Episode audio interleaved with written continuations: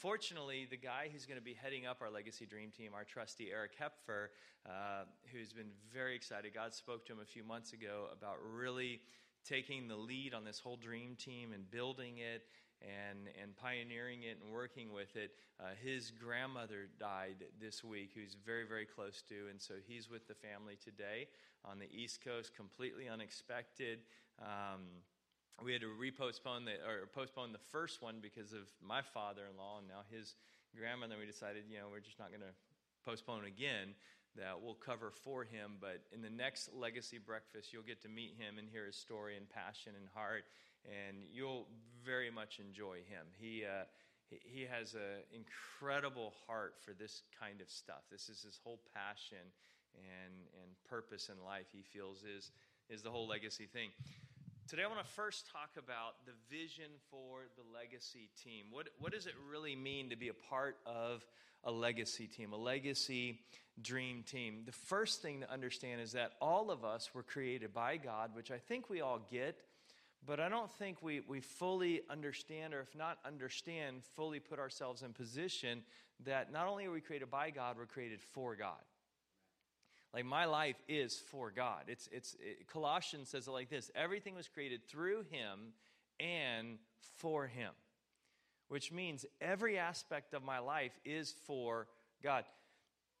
In a second, Dave, can we turn these down? I'm I'm getting blinded up here.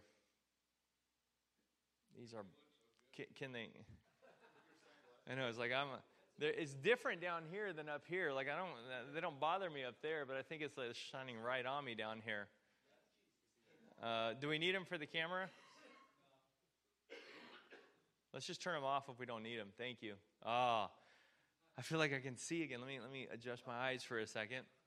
Um, that that every aspect of our life is for God, meaning our business is for God, our career is for God, our our, our livelihood is for God, our resources are for God, our family is for God. My son is for God. You know, like, like, like God gave me a son to steward him for his purposes. Like that's the job of a parent is to steward a child for God. So every aspect of our life is for him. And that's, that's the foundational truth of really understanding what it means to be a part of a legacy team. Second truth is we believe the local church is the hope of the world. The local church is is what God established to solve the world's need, to solve the world's problem. It's the only thing that God established. When you, when you study scripture, God only established a few couple institutions, and the local church is one of them. One of the sad facts that I, I read recently is 66% of all philanthropy, all giving happens outside of the local church. Which, again, I'm not, I'm not against giving outside of the local church. But the reality is, we, we get such a little ROI on anything given outside of the local church. There, there's no real eternal return on investment outside of the local church. Because at the end of the day, I can feed somebody if they go to hell for a million years. What good did the food really, really accomplish or really do? And so, the great purpose is when we invest in the local church, we invest in something that is kingdom sustainable. It's something that has eternal value, eternal impact, and it's sustainable because at the end of the day, we're not living for this life. We're living for that life. So if I'm living for that life, then everything I invest needs to be very, very strategically. So I don't invest in things that are going to die in this life because I'm not living for this life. I'm living for that life. I invest in things that are going to live on after this life. I invest in things that have eternal value and eternal significance because that's what makes a difference. And Jesus was very clear, his passion, his heart for the local church, that the local church is the bride of Christ. In Ephesians, he says, just as Christ loved the church, he gave up his life for her to make her holy and clean, washed by the cleansing of God's word. He did this to present her to himself as a glorious church without a spot or wrinkle or any other blemish. Instead, she will be holy and without fault, just as Christ cares for the church, and we are members of his body. So each of us is a member of his body, which means we all have a lane to run in. Like there, there is a purpose for you. There, there's a lane for you to live your life in. And it's very dangerous when we get out of our lane and try to get into somebody else's lane. Like I know I'm called to ministry, I'm called to pastor this church. If I try to get involved with business outside of this church, and and again, as a pastor, you're approached a lot. People they care for you and they say, well, you know, we can get you into this or we can get you into that, and it'll help you financially. I know as soon as I divert my energy outside of my lane, I'm going to get hurt. It's not going to work out well. This is where God has called me. Now, you know, to be clear, that, that doesn't mean that I can't have a mutual fund or retirement fund or things like that. That simply means I don't get involved in outside business interests. You know, and, and a lot of people have tried. And the thing is, and they do it from a good heart to help me, but the reality is, if I get outside of my lane, I'm going to get hurt. It's not where God called me to run. And God is my source and God is my provider. And I'm saying that because all of us have a unique lane to run in. And a God given lane first has purpose. Like you're going to find the purpose of your life when you run in that lane. Like you're going to know this is exactly what I was created for. I love the movie Chariots of Fire. Eric Liddell, who is the, the Olympic runner in that movie, his sister was trying to get him to be a missionary in China, I believe it was, and she was pressuring him to be a missionary. And he says, You know, one day I may. But right now, God made me fast. And when I run, I feel His pleasure. See, there's purpose in running in your lane. When you do what you were created to do, you feel God's pleasure. It's as if God is, like I know every Sunday when I teach, I feel God's pleasure because that's what he designed me to do. It's what he equipped me to do. It's what he gifted me to do. I was talking to Eric about this, who'll be leading the Legacy Dream Team, and he dreams numbers. Like he, he just dreams business deals at night. That's what he loves to do. And he loves to, to put together strategic, you know, business plans and investments and things like that. And when he does that, he says, I feel God's pleasure. Like this is what God hardwired my mind to be able to do. And when I do it, I feel so there's purpose, there's passion. Like you're driven by what you love to do. And when you get into the lane that God designed you to do, there's passion, there's provision. God always provides when you're doing like if I get outside of my lane, there's no provision for me. Like if I try to do something else with my life, I'm going to get hurt. I'm going to get hurt and God's not going to provide. But if I stay in my lane, there's incredible provision in my lane and then destiny. Like I'm I'm living a destiny. I'm, I'm doing something that's going to live on after me. I'm living for something bigger than me. It is powerful. It's powerful. Now let's talk about actually, where am I at? Here we go. I want to I want to help you understand the gift of giving in scripture. Paul says, Romans chapter 12, because the legacy team is a team who, who have self, all of the dream teams of our church have self identified different spiritual gifts. And those spiritual gifts, and all of us have more than one spiritual gift. So just because you have this spiritual gift doesn't mean you don't have any others. We, we have multiple spiritual gifts. And, and those gifts determine how we serve inside of the body of Christ. Well, the gift of financial giving is a gift Paul talks about. And we look at this gift it is the giving of resources. It's not giving of, uh, uh, of, of, time or talent. People who give of resources also give of time and talent. But the gift Paul's talking about is giving of resources because when it comes to time and talent, he talks about the gift of serving and other gifts. So Paul says here, for just as each one of us, uh, or each of us has a body with many members, and these members do not all have the same function. So your hand doesn't function the way your foot functions, and your, your, your, your eye doesn't function the way your toes function. So we all, all the parts of our body have a different part to play, a different lane to run in. So in Christ, we, though many, form one body. And each member belongs to all the others. Meaning, if you have given your life to Jesus Christ, if you're a Christian, you don't belong to yourself, you belong to the body. Like, like we as a church are a collective body and we belong to one another. We are here for one another. Again, that's why we're passionate about building a dream team. Because the dream team helps people understand that I belong to everyone else. Like when I serve on Sunday as an usher, I serve in the parking lot, I serve in all the different facets of our church. I'm belonging to others. Like I'm giving to other people who are part of this body. We have different gifts according to the grace given to each of us. And that's That, that word grace is charis. It's a gift that God gives you. God, God gives you a charis, a grace to do certain things in life. My grace is to teach. Eric, who's going to lead this team, his grace is to come up with business deals. That's his grace. He, he, he's very clear that that is a grace God has put on his life. You have to identify what is your grace that gives you the ability to run in your lane. If your gift is prophesying, then prophesy in accordance with your faith. If it's serving, then serve.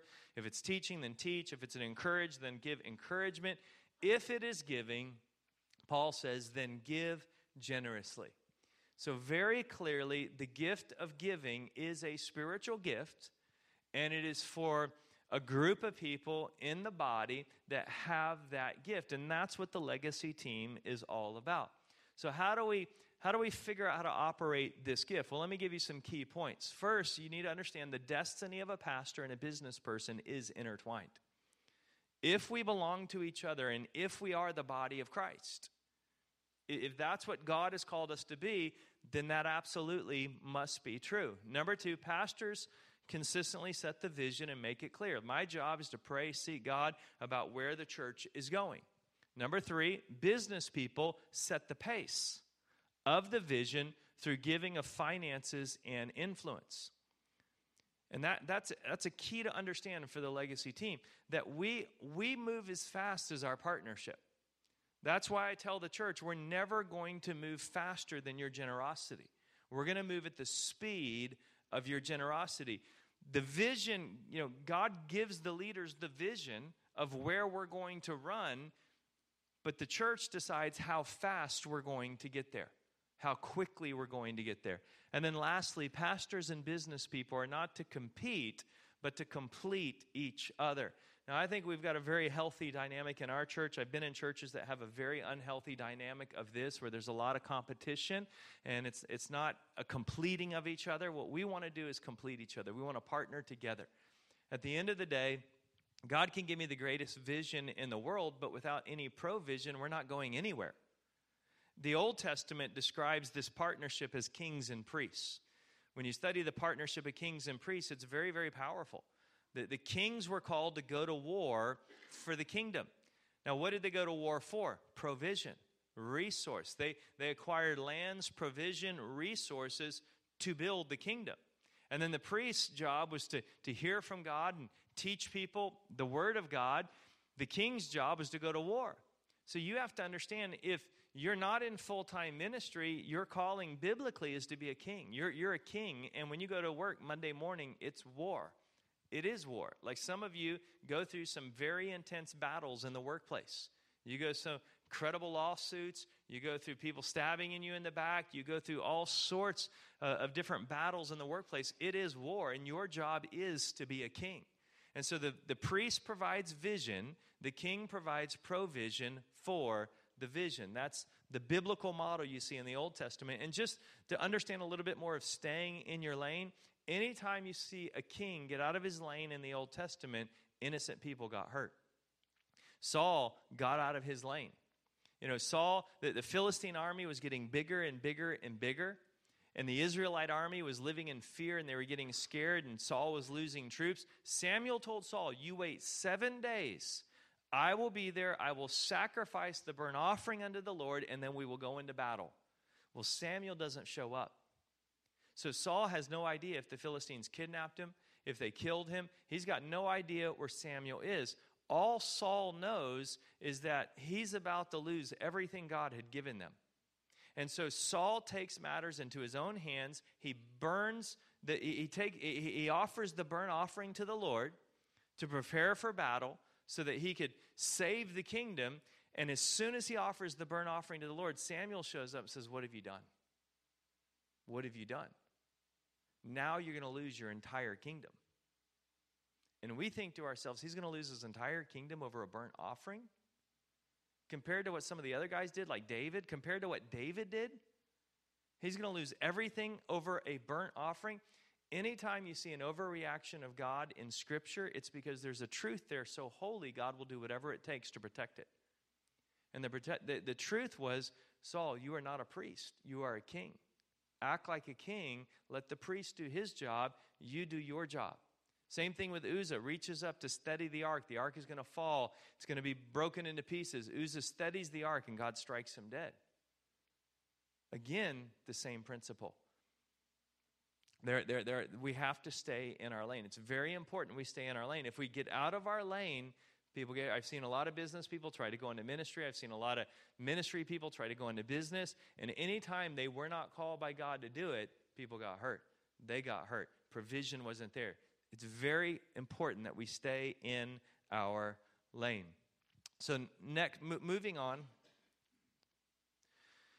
God inspired generosity. So, if you have the gift of giving, then you need to understand God inspired generosity. It has no motive. People with the gift of giving, they give without motives.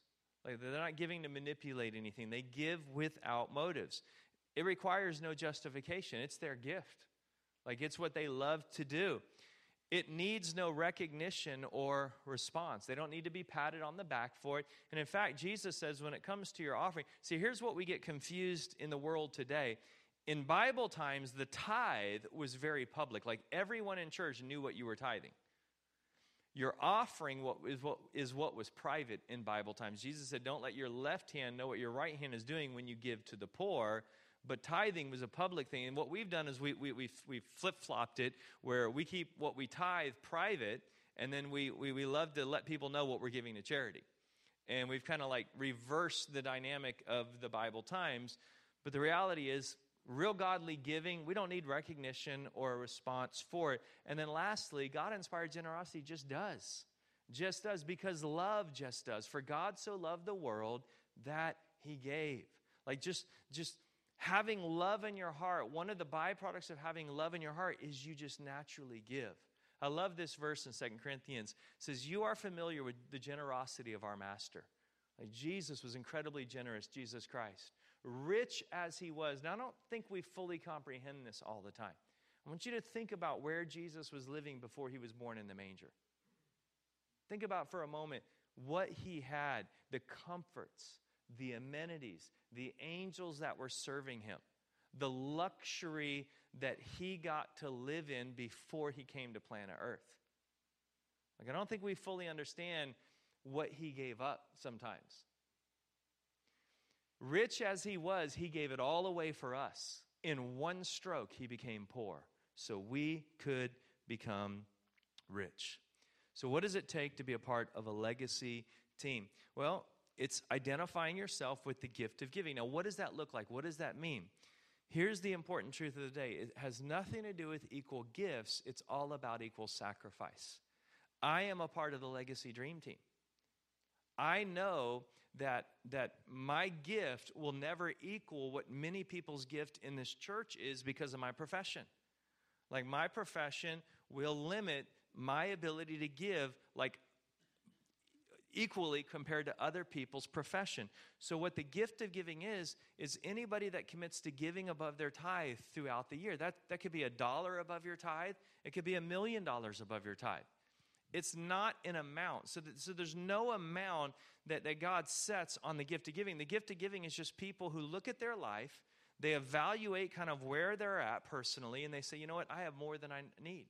I have more than I need, which means I have a responsibility to invest the excess into things that are going to make a difference eternally. And that's what I've done. I've looked at my life and I realized that, that my wife and I have more than we need. We have more than we need. God has blessed us. And so we're going to take the excess of our life and we're going to invest it strategically in things that are going to make an eternal difference. So let me let me just say it's not about equal gifts, it's all about equal sacrifice. So the legacy team are just people who commit every year, I'm going to give above my tithe.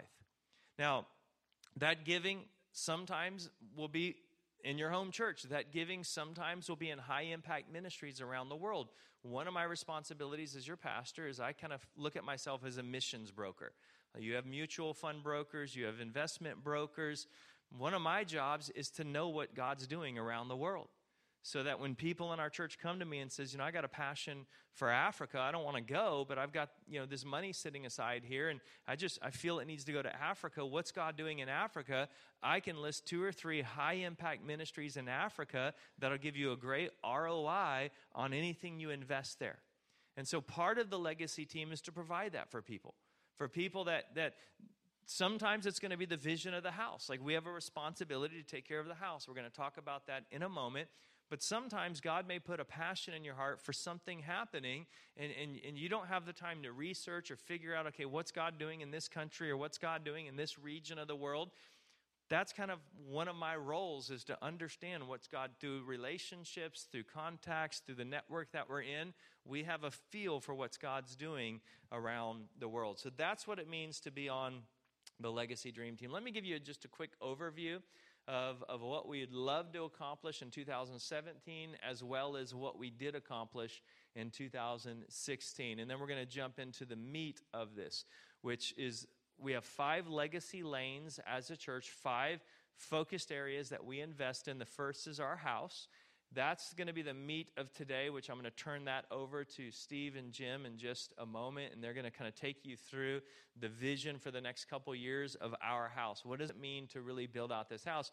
And for, for people who, who want to understand what is it, uh, sustainability or endowing something, it's all about the house. Like I hear a lot of people say, well, we want to we want to endow something. The best way to endow something is to add seats in this room. Think about it. For every seat we add in this room, we create long-term sustainable sustainable income. That's you're going to get a higher return for every seat in this room financially than anything you're going to get from the market so, helping people understand uh, endowing things starts with adding seats here because we, ha- we, we, we have the need. Like, there are more people who want to attend our church than actually can right now. If you saw last Sunday morning, uh, there, there were cars parked all along every you know space every curb red curbs everywhere like the campus was packed last week so there are more people and, and there are very likely people who did not stay last week because they could not find parking so there are more people who want to be a part of what God is doing here than what we currently have the ability to offer, which means we've got a responsibility. Are we going to move forward and are we going to continue to add space? So the best way to endow our future is to create seats because every seat creates new people, creates sustainable income, creates a larger impact into our future. That's our house. Second is our local impact, which consists of a couple different areas our outreach small groups, which are really beginning to be solidified and the foundation is growing. Our out to reach, going out to Escondido and Oceanside every week, feeding and serving the homeless and different things there. Our future North County Dream Center, which we have a passion. Uh, I'm feeling two to three years down the road in my heart is, is we'll be positioned to be able to accomplish something like that. And then a future human trafficking resource center. Uh, I feel a couple years down the road for that. Uh, I don't want to pull the trigger on that until we are in a place where we can set aside a million dollars a year of our income that we can dedicate to that. See, a lot of people say, well, well, I'll give to start it. Well, that's great, but how are we going to pay for year two and year three and year four? And I don't want to fundraise for year two and year three and year four because then we turn into that church that's always raising money to, to keep programs alive. What I would like to do is get us to a place where our attendance on Sunday is healthy in us, our margin is healthy in us, where we can set aside a million dollars a year to fund and operate that where we don't have to worry about fundraising. Again, that's why I'm saying if you want to endow a human trafficking resource center, the best way to endow it is to create more seats in here. Because when we create more seats in here, we put ourselves in a position to have a million dollars excess every year. This last year, I think we've had, uh, was it one point, uh, what was it? Our, our, our 2017 income was 2.4 million and our expense budget was around 1.6 so we're at i mean this is a realistic vision very realistic vision so last year we had $800000 margin at the end of the year money that we, we did not that we that we received through our tithe income that we did not put into our expense budget we were able to put it into different projects and different areas and pay down debt and use it for different things so, this is a very realistic way of building for our future. And again, if you understand our budgeting principles, we budget every year at 90% previous year income. And then we spend less than that. Right now, we're currently spending about 72% of our income on our expense budget, which means 28% a year is our margin. And so, if we stay faithful and we continue to grow this ability for people to come on Sunday, this becomes very realistic in our future. A couple years away, where we can begin to set aside a million dollars a year to run a world class human trafficking center right here in North County, which is one of the greatest needs in America, is right here in North County. Next is our regional impact. This is what we're doing kind of in the Southern California region. First off, is what we do for the Los Angeles Dream Center. Last year, we invested over $80,000 into what God is doing through the Dream Center in Los Angeles. Many of you have been there or went there recently when we were there. And it's just incredible. To me, it's one of the uh, most comprehensive ministries in the world, making one of the biggest impacts. And so we love investing in that. And plus, everything we invest in the Dream Center is seed money into our Dream Center here. Like we know we're just planting seeds. We're planting seeds. The way we do personally, like, like I'll give an offering. Like last year, I gave uh, my motorcycle $7,500. This year, I'm getting a son. I mean, that was worth it. Like, like that was a, you know, God asked me to give what meant most to me, and He ended up giving me what really meant most to me a dream that I thought had died. I mean, that was a seed into something much, much bigger that God has blessed me with. And so that's, that's kind of what we do for the Dream Center in Los Angeles. Next is our Mexico Children's Home 2016. We purchased the home for 483000 Did I get that right, Jim? Four and a quarter. And then, but all the other work we did to the home. Yeah. So 483 was the total package of renovating the home, getting it prepared, all the fees, and purchasing the home for our kids. This year, uh, it's going to cost $127,000 to operate the home for one year. That includes all of their schooling, their education, books, the home, everything. And as I said about the Human Trafficking North County Dream Center, we want to be in a position where we can do that. We're now in a position where we can fund this out of the margin of our church. It's a beautiful thing to not have to get in front of the church every year and say, We need money, we need money, we need money for the orphanage. We're in a position because of our stewarding, because of our discipline, where we can fund this out of the margin of our church and out of our giving budget every year without having to ask for money, which, which I feel like is the right way to run a church. It's the way you, it's the way you operate personally. Like when you want to you know, sponsor a kid in Africa, you make sure that you can do that in your monthly budget. You don't do it by faith and have to ask family members to help you. You do it within your monthly budget. And I feel like this is just the best way to run a church. Here's some photos of our kids down there, and then here's a, picture of one of the floors in the home. It's, it's a multi level home uh, right in the Rosarito area. There's the kitchen, there's the pool in the backyard, uh, there's the front door of the home. There's some of the kids doing their music lesson at the home. There's a, a, street photo of the home. There's up on the rooftop deck overlooking the ocean. It's a couple streets off the beach. Uh, there's another picture of the rooftop deck. Across the street, it's a beautiful playground. The kids were living in Tijuana in a concrete jungle, nowhere to play, nowhere to get outside. They have a playground, and two streets away is the beautiful ocean. So it's amazing to see what God has done. And, and we were very good stewards with this home. We looked at homes that were much more expensive than this and, and much more impractical. God led us to this, and it was the cheapest and biggest home that we found down there. And it, that's just the glory of God that, that we, because it looks very extravagant, but know that this was the most cost effective uh, home that we found for the kids down there. Then we have our national impact. Uh, first off, we invest every year, we invest actually 2% of all of our income into the Association of Related Churches. So last year, that was, uh, we, we gave additionally to ARC last year. So I think we gave over $60,000 last year to ARC. Uh, right now, we have 613 total churches planted with ARC. 79 churches we were able to plant in 2016. This year, the goal is 80 churches that we're going to plant with ARC. All of the ARC churches combined give $15 million a year to missions. Think about it. Our 2% is leveraged and creates $15 million a year to world missions. That's a powerful return on investment right there. We also invest into the Grow Network, which we're a part of. Uh, we give to Grow, we support Grow, we work with Grow, training churches. Right now, there's 4,500 churches being trained. in 48 states and 56 different countries. We also have our global impact that we're involved globally. First off, in Europe, we're training a church in England, in France right now. In England, the church that we're training there is poised that this spring they're going to do their first ever life retreat. They've started the life curriculum that we've been training them with. They've implemented our systems of know God, find freedom, discover purpose, make a difference. They're seeing growth, they're seeing clarity, they're seeing a major impact being made in one of the suburbs outside of London.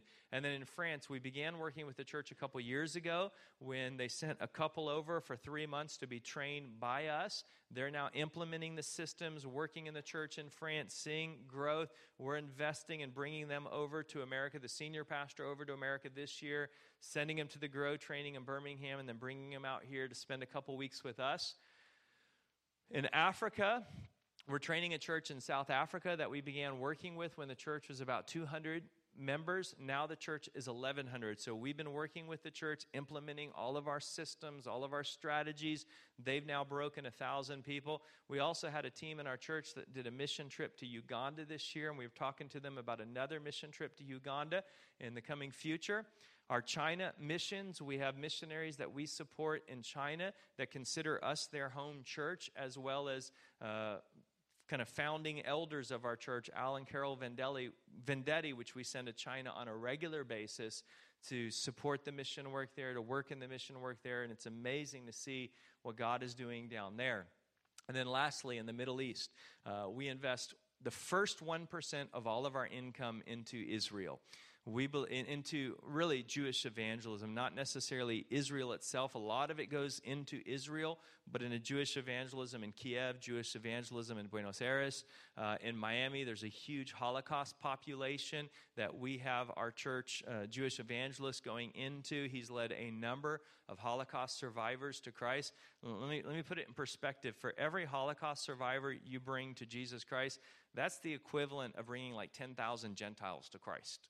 I mean, that's what a big deal that is. I mean, that's huge. And last year, he saw a couple hundred Jewish people come to Christ, which is very, very significant. Uh, and that's the first check every month.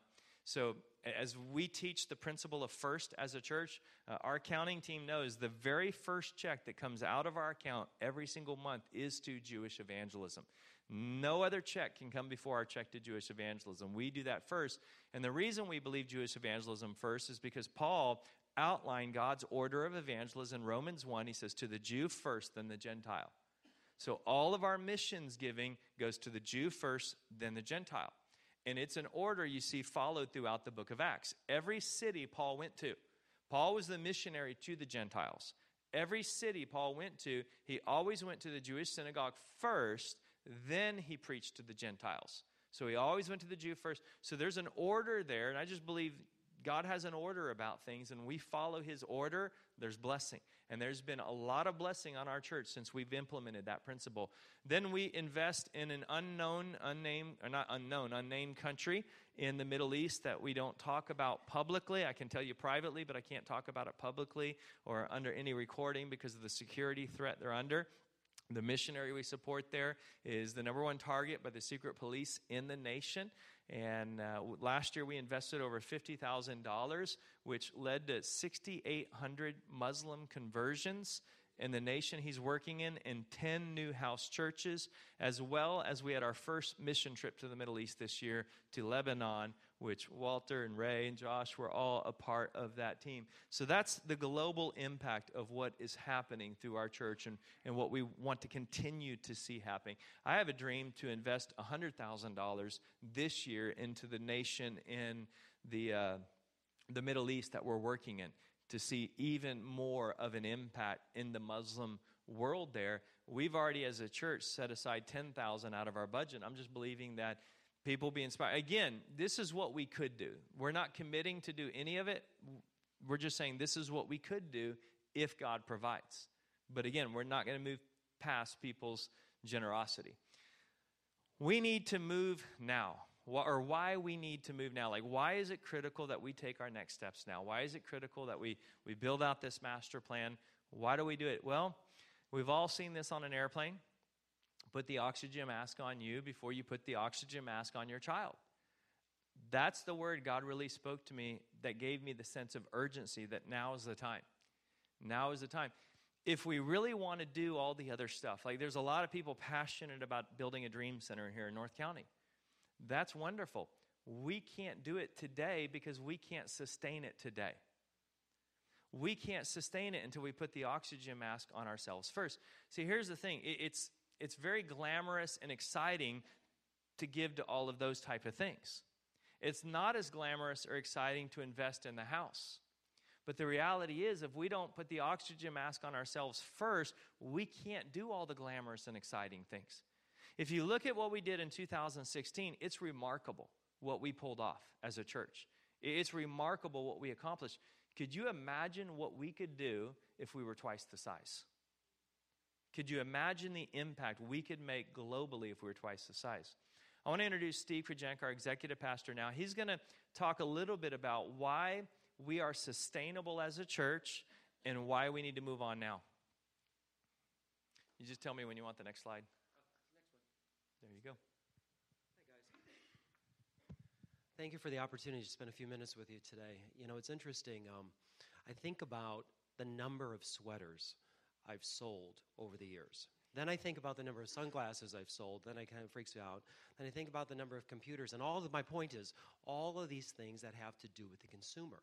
And you kind of think of me as this, you know, 35 years in the retail world, making businesses happen. I can't even tell you how many thousands of stores. I, I really don't know how many thousands of stores I've either signed the lease deal to, designed, or opened.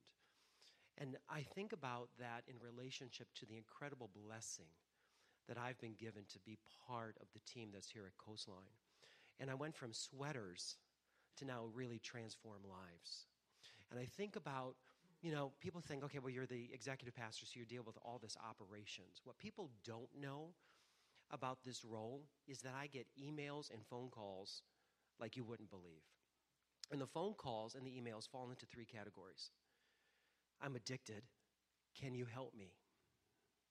Those are hard to take. I'm going to kill my kids. They're driving me crazy. And my marriage is falling apart. At the end of the day, those are the three buckets of the emails that I get. People don't say, hey, Steve, just want to tell you how great Coastline is, and la la la. No, those are not the conversations. But I guess I just want to bring back to us, just for a second, the incredible, the credible journey that we've been on here at our church. You know, in, in my life, I've evaluated a health of a business based upon three things top line, bottom line, and traffic.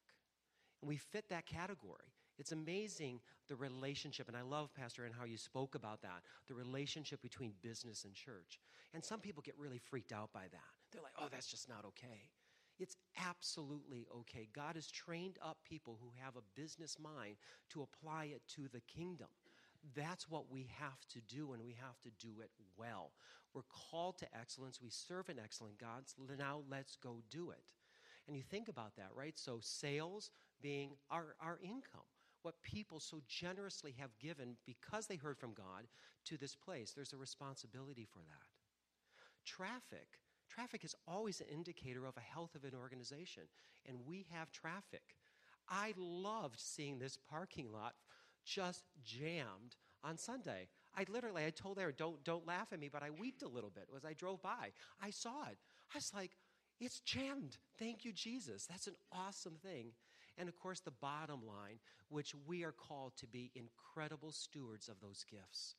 So I guess I just want to take an opportunity for just a quick second and share my heart over the reason that as much as people say, well, that's a really a big change you've made in your career, I have to tell you, it's not a big change. God is training me up for all of those years to run a business with, with biblical, God driven principles there. Now I get to run a church with business principles. That's all I get to do. So let's just talk really quickly about the past seven years. I wasn't here, but I'm going to tell you something. It sounds miserable.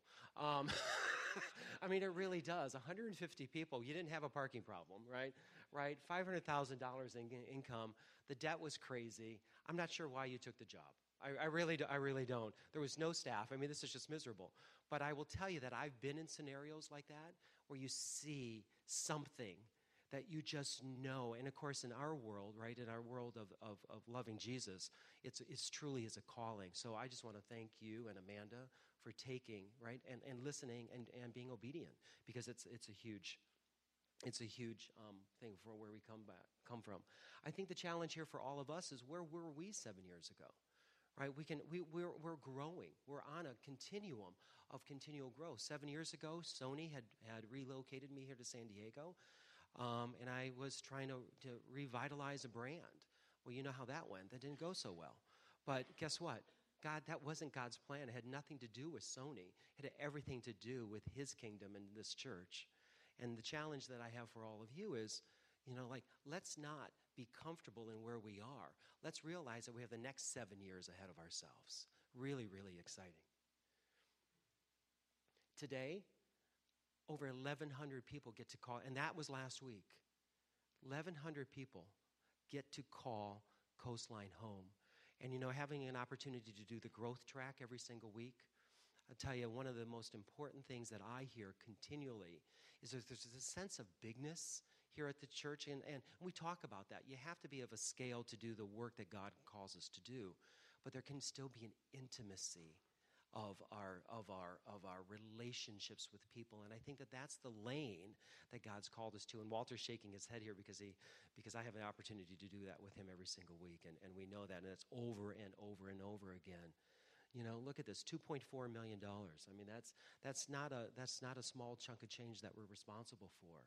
You know you can know we were at 3.1 million six years ago and now look at this 2.2 million.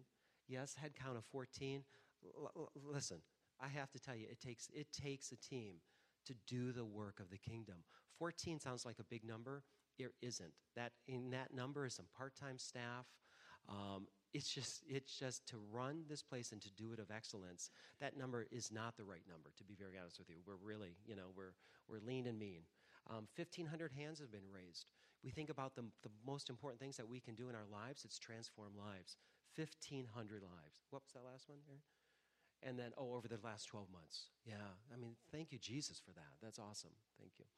So consider your journey over the past seven years and where and the reasons that we're here today. And I've always already said that. So, you know, I love graphs. And I'm sure you'll love this one. I'm going to tell you something. If I was looking at this as a business person solely, this is a graph that would get me really, really excited. Now, you think about it as a graph that's relatable to us as people who love Jesus. This is even a more exciting graph. What you can see on the right hand side, so the top line green being our revenue, look at that growth over the past seven years. Look at that. Look, it's amazing. And then the expense line is the, is the obviously the red line and look at how nicely, look at how nicely we're creating more margin based upon our expenses. And what that should say to all of us is you've got a team of people that you can trust and you can rely on to spend every dollar appropriately so that it's maximized. The only way you get this this is when you have you have people who understand the value of every dollar and wanting to apply it to the kingdom in the appropriate most appropriate way and we talked about traffic being a driver of success. Look at the traffic, and that is attendance, and that's the blue line.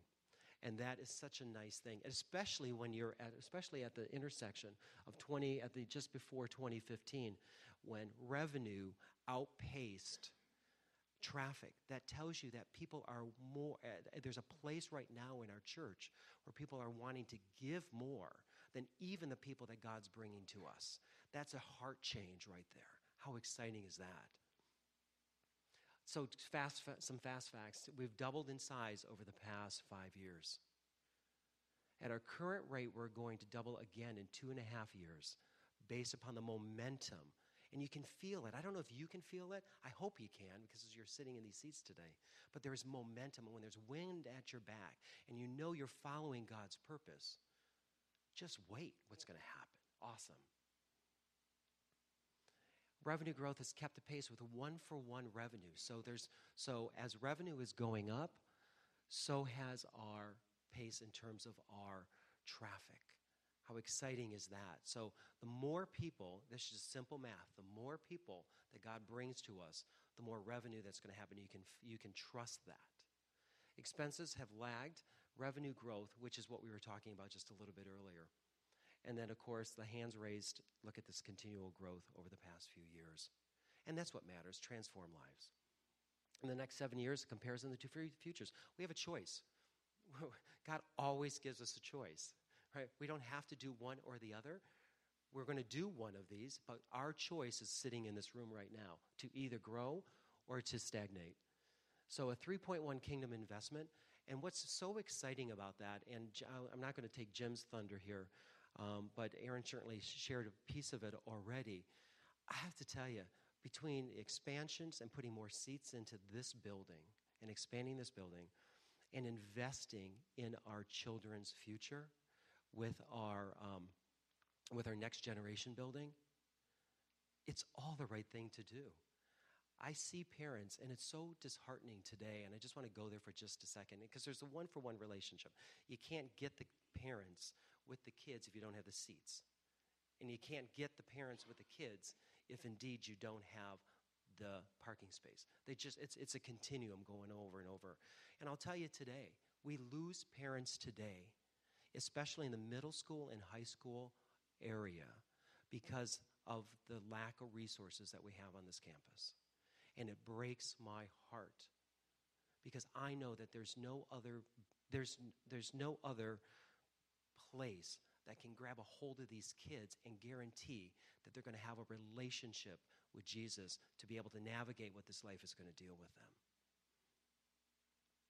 So, if the church doubles in size, over 2,200 people, $4.8 million in revenue, yes, expenses will go up, but all of that is kingdom work. I just want to call that out. Um, and our total margin will be $1.6 million. Again, things that we can reinvest back into paying off debt or we can continue to invest that in the, in, in the kingdom, and we'll make those decisions at that point in time. 52% return on investment. You know, that's pretty amazing. Healthy retail companies, by the way, are somewhere between 32 and 35% margin. So I just want to let you know this number really excites me. That's amazing because I know where that money goes. It doesn't go back into shareholders' hands. It goes into the into the into the kingdom and bringing more people for the love of Jesus. That's where that goes. $3.1 million investment adds 220 seats as a build out to this building alone. 220, 500. That's awesome investment of $14,000 a seat. So, so very simply, 220 divided by your $3.1 million, that's $14,000 a seat. Now, if you do the math, at 1,500 salvations, it's basically just a little bit over five raised salvations per seat that we're planning on for 2017, 2018 and beyond. And that's just facts. That's, that's today's ratios, which is, which is really exciting. And I don't know about you, because I just certainly don't want to, but what's going through my mind right now is that that's cheap. Uh, you know, how many people, when I take those phone calls and they don't know how to handle their kids, they don't know what to do with their marriages, and they can't get off their addictions, and it's pretty much one thing they have not received the love of Jesus. They have not turned their lives over to be able to do what God's calling them to do because they have no due north. So $14,000 a seed. And that's five salvations per year for the rest of Coastline's history here. It's pretty amazing. Let's tackle and let's take on Carlsbad. Just let's take it on. Let's go do it. Let's go win it for Jesus. If we add the 220 seats, we're looking at a capacity of increased salvations by almost 1,200 salvations per year. Increased, increased. Now you want to have you want to have a church that's on fire for the Lord. You want to have a community, a church community that's going out and making an impact in their in their city. There you go. That's how it's done. You want to get buzz and excitement and people doing life together. That's how it's done. That's all I got to say. Like that's how it's done. You build a momentum. So for that investment of $14,000, again, just five seats. We can grow So, so here's, so here's the, um, the status quo, right? We can grow up to 1,200 weekly attendance. We max out at 2.9 million. We're already turning away people. That's the, that's the alternative to not investing. It's, nobody likes that. I can tell. I can tell by your faces. Like that's not a good thing. Um, without you, here's what the future looks like. Oh, with you, not without you.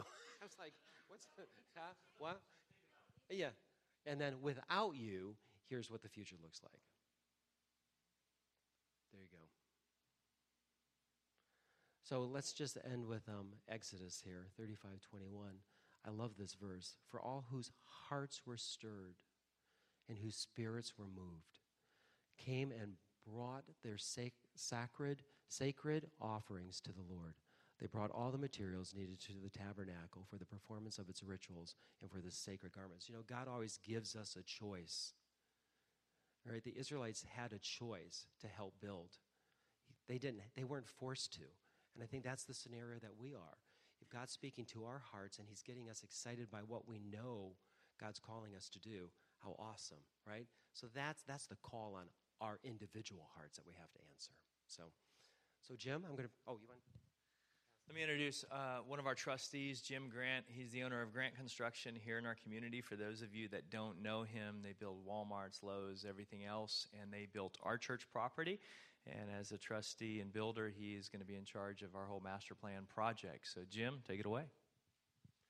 I don't really need a microphone, so I'm going to set it down. for people that are here. Oh, okay. I will use a microphone. Uh, good morning. I am really excited to be here. Saturday mornings is really a sacred day for me. There's not many uh, activities like this that get in my way. I own a construction company here in North County. It's a great business. It's a great way to spend five days out of your week. Saturday morning is typically set aside for racquetball. That is the one two hour activity that just blows it away and gets myself ready and prepared for an awesome Sunday. When Aaron uh, gave me the opportunity to speak this morning, I said, you know what? The pastor says you got three minutes. You take the three minutes and you set aside something that can happen later. Uh, Aaron uh, introduced me. My name is Jim Grant. I was reflecting back on uh, Steve's uh, slides. Two thoughts came to mind. The first one, where we saw the graph, the red, the blue, and I think it was the green, I was thinking, my gosh, is that a poll of some uh, political person? And everybody is in unison thinking that whatever has been said is just phenomenal. Of course, coming through this last political uh, environment, it was quite the opposite. So I was encouraged to see the, the slide. The other one that uh, really spoke to me was where were you seven years ago? And I can tell you where I was seven years ago. It was sitting in this uh, sanctuary. The chairs were turned, and the stage was located over here. But I can also tell you where I was 25 years ago. And that was a member of Coastline Community Church, uh, later changed to Coastline Church. Uh, of that church, which was vibrant at the time, what's so amazing is that half the families that were with that church then, half of those are represented in the audience this morning. So we have a, a group here that uh, stood the, the test of time and has been involved with Coastline and has brought incredible stability to this, to this place. Um, early days of Coastline, we were in several different locations, and I think for this group, just to take a quick minute to give you a brief, brief history uh, how this building came to pass. This uh, La Costa Valley was a master plan community. Uh, the property, very unusually, was set aside, zoned for a religious purpose. In mo- most churches today, especially in Southern California, have to go through large zoning uh, changes through the local cities, have to spend millions of dollars to upset all of their neighbors, of which they're trying to come in and be a good neighbor. So this property was set aside, no argument. Uh, there were some financial issues uh, with the developer of the property Coastline at the time was a bidder, successful bidder through the court, bought the property. Uh, 2000, uh, 2001, 2002, 2003, we brought on an architectural team, went through the master planning process here in Carlsbad, uh, which is really not an unusual situation in most cities for developments of this size. Uh, we had an architectural engineering team that uh, took about a year and a half to actually master plan the entire property. What we're in here is basically what was known at the time as phase one. The second phase of the project, as envisioned at that time, was a what we're calling a next generation building or a classroom, and then a sanctuary at the uh, west end of the property. Uh, as time has changed, things have changed. The way churches operate, our parking situation has uh, brought us to the point of now reevaluating the opportunity that we have here at the property. As uh, we see here on the slide, very preliminary at this point in time. What we are considering doing is taking our existing sanctuary, multi-purpose building, and the cafe, and enlarging it and uh, enclosing it into one large building.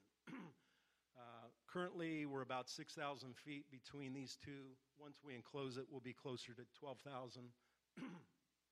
That'll give us the 500 seats for the sanctuary. The other building, you can see that's uh, shaded there in blue, is the next generation building. That is uh, administration as well as classroom space for the kids, kids and youth. The other major component to the, to the site plan is creating about another 120 or 30 parking places so that we can accommodate the, uh, the, the traffic, as Steve said, that we have here on the, on the weekends. Now, the next slide, I think, um, and then the next slide. Yeah, here's one that uh, for, and I'm sure there's a lot of numbers people and out here in, in the uh, audience this morning, but this is kind of a, a time, activity, and cost breakdown so you can see what we're, what we're planning. Right now, we're in the uh, beginning stages, uh, estimating a year to go through what we'll call the entitlement phase. Uh, if, in fact, we are going to rework our master plan the way that we're currently considering, it could take in the, in the magnitude of um, six to 12 months to physically develop it, present it to the city of Carlsbad planning, and get planning uh, city council approval to change our master plan. We're estimating the cost between 75 and $100,000 to do that. Second phase, once we've got our plan approved, is going through the plan documentation, actually preparing the construction drawings, the working drawings for the project. We're estimating that to take approximately nine months, starting January of 2018, at an expense of about a half a million dollars. Overlapping that process for about three months is the plan check. We actually take the working drawings, submit them to the city of Carlsbad. Uh, they review them and ultimately we're successful with uh, obtaining building permits for the project. That cost is estimated in the magnitude of $100,000. Next, we see the actual construction work commencing, which would be fall of 2018. The, the initial portion of the construction work activity is going to be grading activities and making way to start the first building which would be the next generation uh, building classroom, looking at about six months for that construction at an expense of $2.6 million. And then right behind that construction, because they both can't be happening simultaneously, is this another six months to, to do the actual expansion of the uh, worship center. So that the total project all of those numbers total a little over $6 million. And that's the project that's at hand. It seems like uh, a long time to accomplish all of this work, but with the, uh, the fact that we're going to maintain our presence on this property, work around the obstacles of uh, maintaining that operation uh, accident free with safety is one of our highest concerns. Uh, it's a realistic, uh, in my opinion, it's a realistic cost and time estimate for that work. Thank you. Well, lastly, let me say uh, total cost. We won't need the cash until we secure the construction loan, which they anticipate will be 18 months from now. The cash that we will need, because we will we will put cash down for a little over half of the project. We will finance the balance of the project. We'll add that to our additional debt, our additional mortgage. Uh, we we are fine with a mortgage as long as our mortgage payment is less than 35 percent of our or excuse me, 30% of our expense budget. We live by principles in our expense budget, so we don't spend more than 40% of our expense budget on payroll. To give you perspective, most churches are between 50 and 60% on payroll. We don't spend more than 30% on facilities. That includes debt services, that includes landscaping, that includes insurance, all of it, all of the above. We don't spend more than 20% on operations. So those are three ceilings. And then we have one floor, which is our giving, and we give a minimum of 10%. So the other areas we can come in well under, like for example, 2017, um, our expense budget for uh, what's it called? Uh, facilities is 30%, and we're actually spending, is it 12.7 or 16.7, Ken? About 16, 17% we're, we're actually going to be spending on facilities, meaning that's an extra 13% of margin we're creating throughout our budget, uh, as well as budgeting 90% previous year income. So the 3.1 million will, uh, the, the balance of that finance will fit comfortably within to our expense budget facilities area so that it will not push us over where we should be. We, as a church, currently, the cash that we have on hand and the cash that we generate monthly over the next 18 months, we anticipate we will be able to generate $1.1 million of the 3.1 and what we're believing God for is the vision gap of $1.9 million over 18 months. And we believe that people on the legacy team, people in the church body, uh, God, they're going to listen to God. And, and God is going to speak to different people to be a part of that 1.9 million. And when we get to the end of the 18 month journey, that the money will be available. We're not going to do a campaign. We're not going to be a fundraiser. We're just going to make the vision known and we're going to let God speak to people and let God let God motivate people to do what they're called to do. My wife and I are currently praying. One of the reasons I'm doing the fast this year is so I can hear from God because He's put a few things in my heart on what I'm supposed to do to be a part of this whole project. And, and so we're praying through on kind of what our piece is. And that's all that's all we're going to do is make the vision available for people and let them pray and seek God and decide what their piece of the puzzle is.